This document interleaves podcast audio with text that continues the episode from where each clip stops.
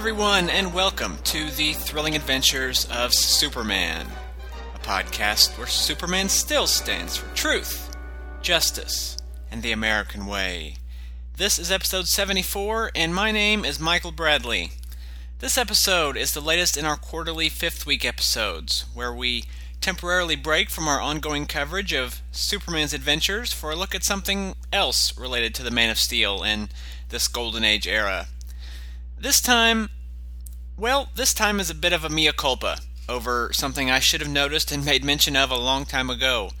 And I'm actually slightly embarrassed that I didn't catch it because I'm usually pretty good at picking out these things.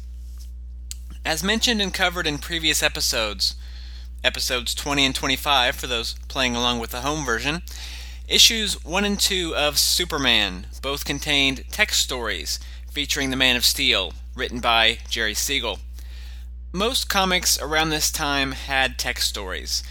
As I've explained before, they used these to uh, skirt postal regulations and get cheaper mailing rates for the comics while there were only Superman text stories in issues 1 and 2 of the Superman comic book, issues 3 and 4 and beyond really continued to include text stories from, you know, various genres like they had in the other magazines.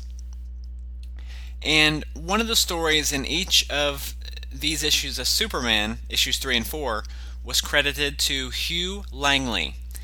Now, Golden Age writers would often use pen names for their stories. Uh, there were a lot of reasons for this, but Superman writer Jerry Siegel was no different, even dating as far back as his fanzine days. And one of the names he used was none other than Hugh Langley. Siegel's earliest use of the name seems to be in a story from 1932 titled Guests of the Earth. Perhaps more important is that the name was used on the Henri Duval story in More Fun Comics number 10 from 1936. Henri Duval, along with Dr. Occult, were Siegel and Shuster's first features, both first appearing in New Fun number 6, with New Fun becoming More Fun with issue 7 and More Fun Comics with issue 10. While issue 10 of that series was the final Henri Duval story, it's a bit odd to me that they would use a pen name only on that story for the feature. Um, two months later, they started two new features with Radio Squad and Federal Men. So I wonder if it wasn't a situation where they were maybe fishing around for more work with other companies. Uh, Dr. Occult was being published under a pen name at that point as well, so it's strange to me that they would take their names off both strips if that's all they had going. In any event, flash forward three years, and Superman number one hits the stands with a Superman text story written by and credited to Jerry Siegel. Three months later, Superman number two comes out with another, and three months later, number three comes out with no Superman text story, but one credited to Siegel's old pseudonym, Hugh Langley. And then three months after that, number four followed suit. I, I really feel I should point out that I have no absolute proof that these were in fact written by Siegel. And strangely, the online comic book databases simply credit Hugh Langley. But they feel like Siegel's writing to me, especially the one from issue 4, and it seems like a huge coincidence that another author would happen to use the same pen name, or that they would or that the company would happen to hire someone named Hugh Langley who would only write two stories and then fall off the map. So, I'm pretty confident that these were written by Jerry Siegel. As always, if anyone has any information to the contrary, please let me know. The first story, the one from Superman number 3, has a couple of spot illustrations thought to have been done by Fred Guardineer, and it was a one page tale titled Good Luck Charm. The story tells of two prison inmates, Tony Corinzo and Lucky Malone, who attempt to break out by slipping underneath a uh, repair truck and hoisting themselves up on the undercarriage so that the truck will carry them out when it leaves. While they're waiting for the truck to depart, Malone takes a small locket from his pocket and chuckles to himself about how his lucky charm has done it again. The narration then takes us back and explains that Malone used to serve as muscle for a wealthy Hindu man named Ronnie Kaur. One day, as Core was transporting a fortune in jewels to the U.S., Malone killed him and stole the jewels. And as he was leaving, he saw the locket and stole it as well. He later sold the jewels, but held on to the locket despite the fact that he couldn't read the inscription on the back. And soon after, Malone came into a string of really good fortune, uh, so much so that he earned the nickname of Lucky. Even after Malone was arrested and convicted of murdering one of his thugs, he, he still held tight to his belief about the locket, as he was sentenced only to life rather than death in the chair. Back in the present, the guards have given the okay for the truck to leave, and as it roars through the open gate to the prison yard, Malone revels in how his lucky locket has done it for him yet again. But his words are cut short as the truck hits a series of bumps in the road, causing him to lose his grip. As Malone is dragged behind the moving truck, Tony cries out for the driver to stop. The truck skids to a halt, and as the driver checks on his stowaway passengers, he sees that Malone's locket had gotten tangled in the undercarriage, strangling him. Once Malone's body is freed, Tony asks the dark skinned driver if he can read the inscription on the locket, and the man recognizes it as Arabic, translating the writing as, Wear me in honor, or perish. The end. And that's not a bad story. It it reminded me of something they might have told on, you know, the Twilight Zone. In fact, it wouldn't surprise me at all if they did tell a story very similar to that. Uh, my Twilight Zone knowledge is uh, sorely lacking, unfortunately. But still, a, very good story. I, I like that one a lot. Next up is a story from Superman number 4. There's only one spot illustration on this one, credited again to Fred Guardineer, but this is a two page story titled Changer of Destiny. As our story opens, a scientist by the name of George Rankin scours the newspaper, upset over the way of the world, as told in headlines about gangsters murdering children and a war that's looming ever closer. Driven to do something, Rankin injects himself with a chemical concoction of his own creation. The drug succeeds in speeding up his time rate allowing him to live at a speed more than 31 million times that of the rest of the world. What the rest of the world will perceive as merely one second, to Rankin it will seem like a year. 365 days, which is enough time to complete the task that he has assigned himself. As he wanders the streets, the world around him seems frozen in time. Birds are suspended in midair, people are halted in mid gesture. After experimenting with his new power, Rankin wastes no more time and attempts to start his car.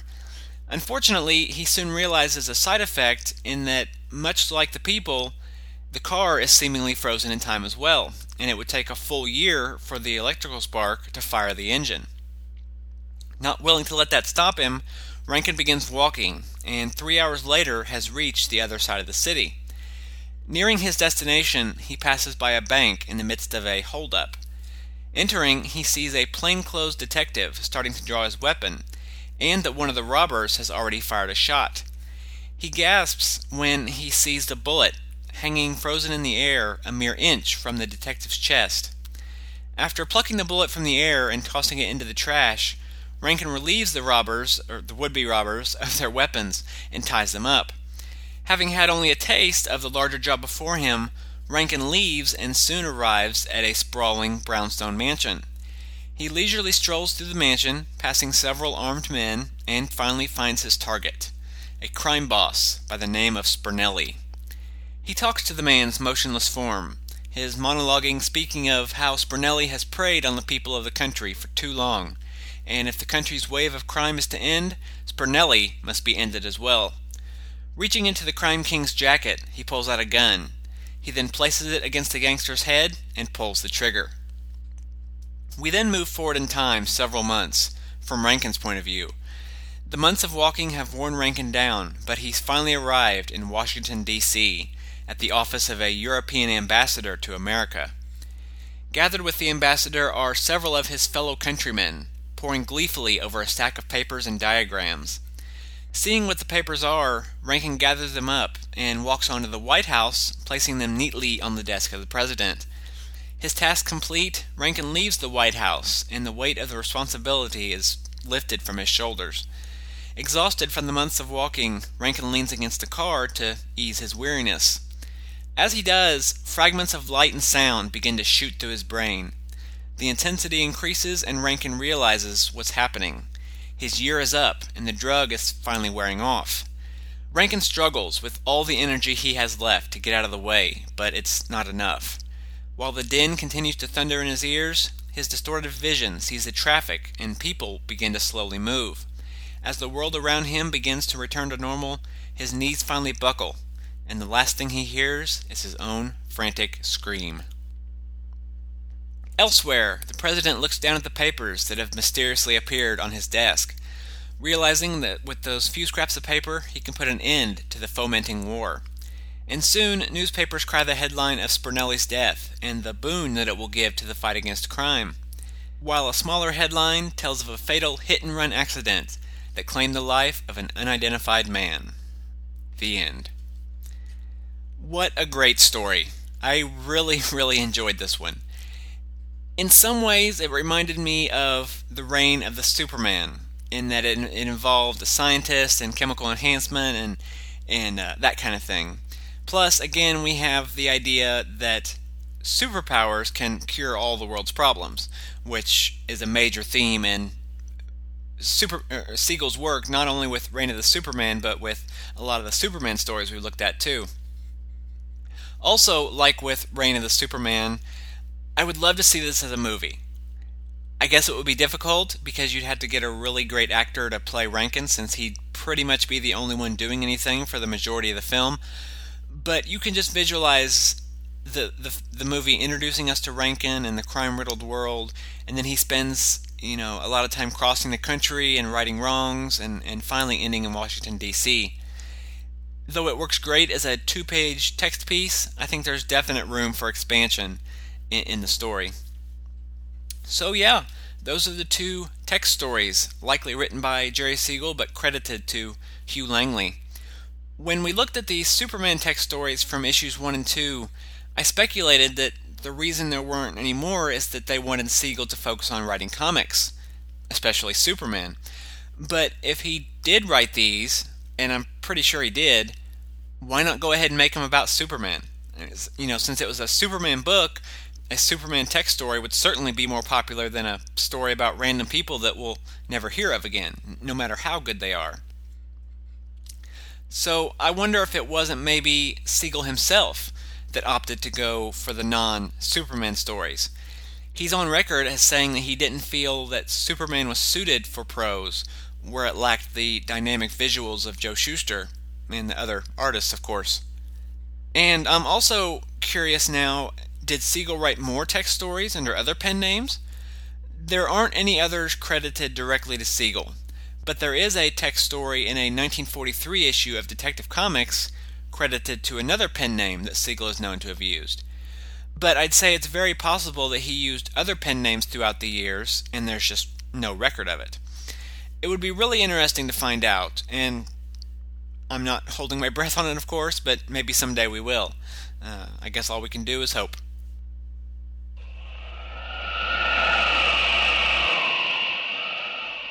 Gathered together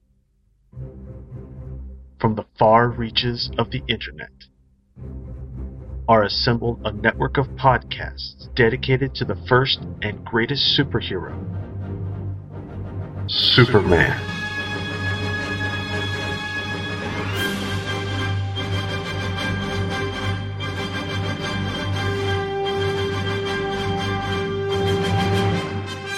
The Superman Podcast Network dedicated to covering all aspects of the Superman legend, featuring The Thrilling Adventures of Superman, Golden Age Superman, the Superman Fan Podcast, Superman in the Bronze Age, From Crisis to Crisis, a Superman podcast, I've got a few things to say about Superman. The Superman Vidcast. the world's best podcast. and Radio KL from supermanhomepage.com. as well as the audio dramas Superman, Last Son of Krypton, and Supergirl, Last Daughter of Krypton from Pendant Audio Production. Join hosts Michael Bradley, John Wilson, Billy Hogan, Charlie Niemeyer, J. David Weeder, Jeffrey Taylor, Michael Bailey, Scott Gardner, Cayman Stoll, I'm Isaac. I'm Adam. Dave Eunice and co-host Scotty V. at SupermanPodcastNetwork.com. up in the sky. It's a bird. It's a plane. No, it's SupermanHomepage.com, the number one Superman fan site in the world. SupermanHomepage.com, covering the world of Superman from the 1930s to today. News, reviews, rumors, and reports. SupermanHomepage.com for all your Superman comics, TV shows, movies, cartoons, radio shows, and more. Everything you ever wanted to know about the Man of Steel and more. SupermanHomepage.com.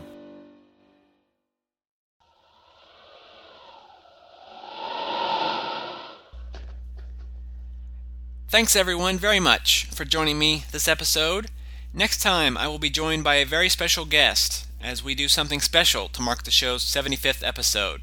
So please come back. Don't forget to stop by the website at greatkrypton.com for show notes and back episodes. There you will also find the RSS feed and the iTunes link, both of which can be used to subscribe to the show. If you are on Facebook or Twitter, I encourage you to follow the show on those sites so you can get updates whenever there's a new episode or I have, you know, show related news to share. If you have feedback, you can also contact me through the website or Facebook or Twitter, or you can email me at thrillingadventures at greatkrypton.com. I love hearing from listeners, so let me know your thoughts. Remember to visit the Superman homepage and the Superman Podcast Network, where you'll find all kinds of other Superman related news and information and podcasts. And finally, I invite you to check out Green Lantern's Light, another podcast I co host with J. David Weeder and Jeffrey Taylor. And you can find that at greenlanternslight.com. As always, Superman was created by Jerry Siegel and Joe Shuster and is copyright DC Comics.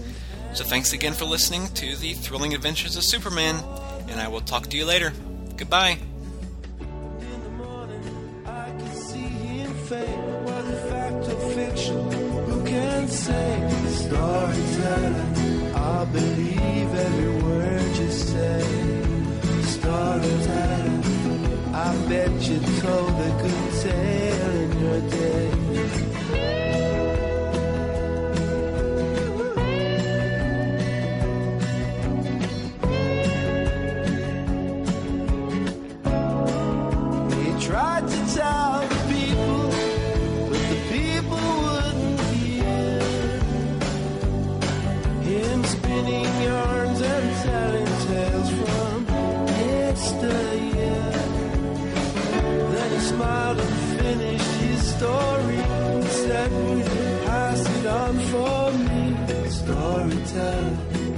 Tell that tale for you. Storyteller, somehow I'll get your message